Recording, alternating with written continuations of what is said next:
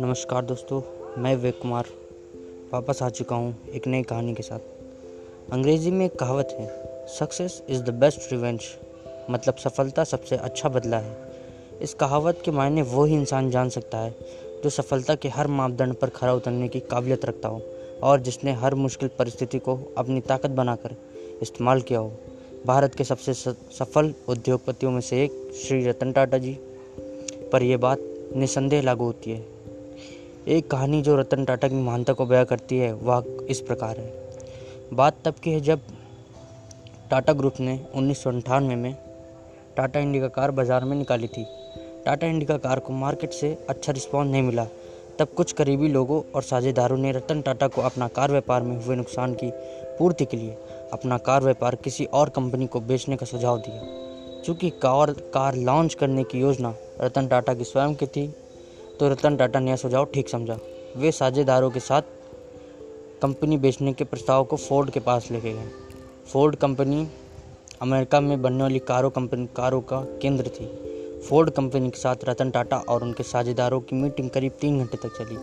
Ford company के chairman Bill Ford ने रतन टाटा के साथ कुछ रूखा व्यवहार किया। और ये बात बातों में यह कह दिया कि जब तुम्हें इस व्यापार के बारे में कोई जानकारी नहीं है तो फिर तुमने इस कार को लॉन्च करने में इतना पैसा क्यों लगाया? हम तुम्हारी कंपनी खरीद कर तुम्हारी बहुत बड़ी मदद करने जा रहे हैं। कई बार इंसान अपनी सफलता की धुन में ऐसी बातें कह जाता है जो उसे नहीं कहनी चाहिए। मीटिंग के बाद रतन टाटा ने तुरंत वापस लौटने का फैसला किया। पूरे रास्ते हुए मीटिंग में हुई। उस बात के बारे में सोचकर अपमानित सा महसूस कर रहे थे। और वो ही बात उनके जहन में कई बार आ रही थी। कुछ ही वर्षों बाद शुरुआती झटके खाने के बाद रतन टाटा कार बिज़नेस एक अच्छी खासी लय में आगे बढ़ने लगा। बेहद मुनाफे का व्यवसाय साबित हुआ। वहीं दूसरी तरफ़ फोर्ड कंपनी, फोर्ड मोटर्स बाज़ार में औंधे मुँह गिर गई फोर्ड कंपनी सन 2008 के अंत तक लगभग दिवालिया होने की कगार पर आ गई थी।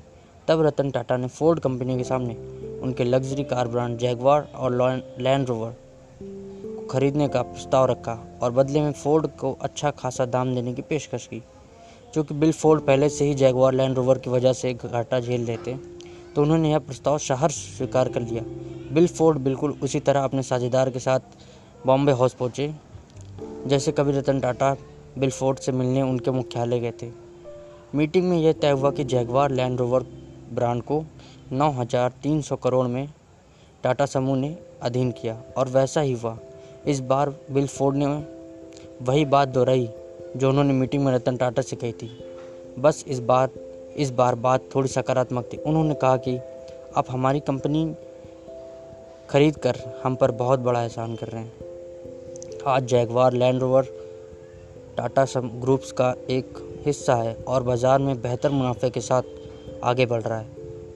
इस कहानी से हम ये अनुमान लगा सकते हैं कि महान लोग कई बार चुप रहकर भी कितनी बड़ी बड़ी उपलब्धियाँ हासिल कर जाते हैं। रतन टाटा अगर चाहते तो बिलफोर्ड को उस मीटिंग में ही करारा जवाब दे सकते थे, पर रतन टाटा अपनी सफलता के नशे में चूर नहीं थे। यही वो गुण है जो एक सफल और एक महान इंसान के बीच का अंतर दर्शाता है। जब व्यक्ति अपमानित होता है तो उसका परिणाम क्रोध होता है। लेकिन महा, लेकिन महान लोग अपने क्रोध का उपयोग अपने लक्ष्य की पूर्ति में करते हैं। महान लोग अपने प्रतिद्वंदियों को बिना कुछ कहे ही शिकस्त दे देते हैं।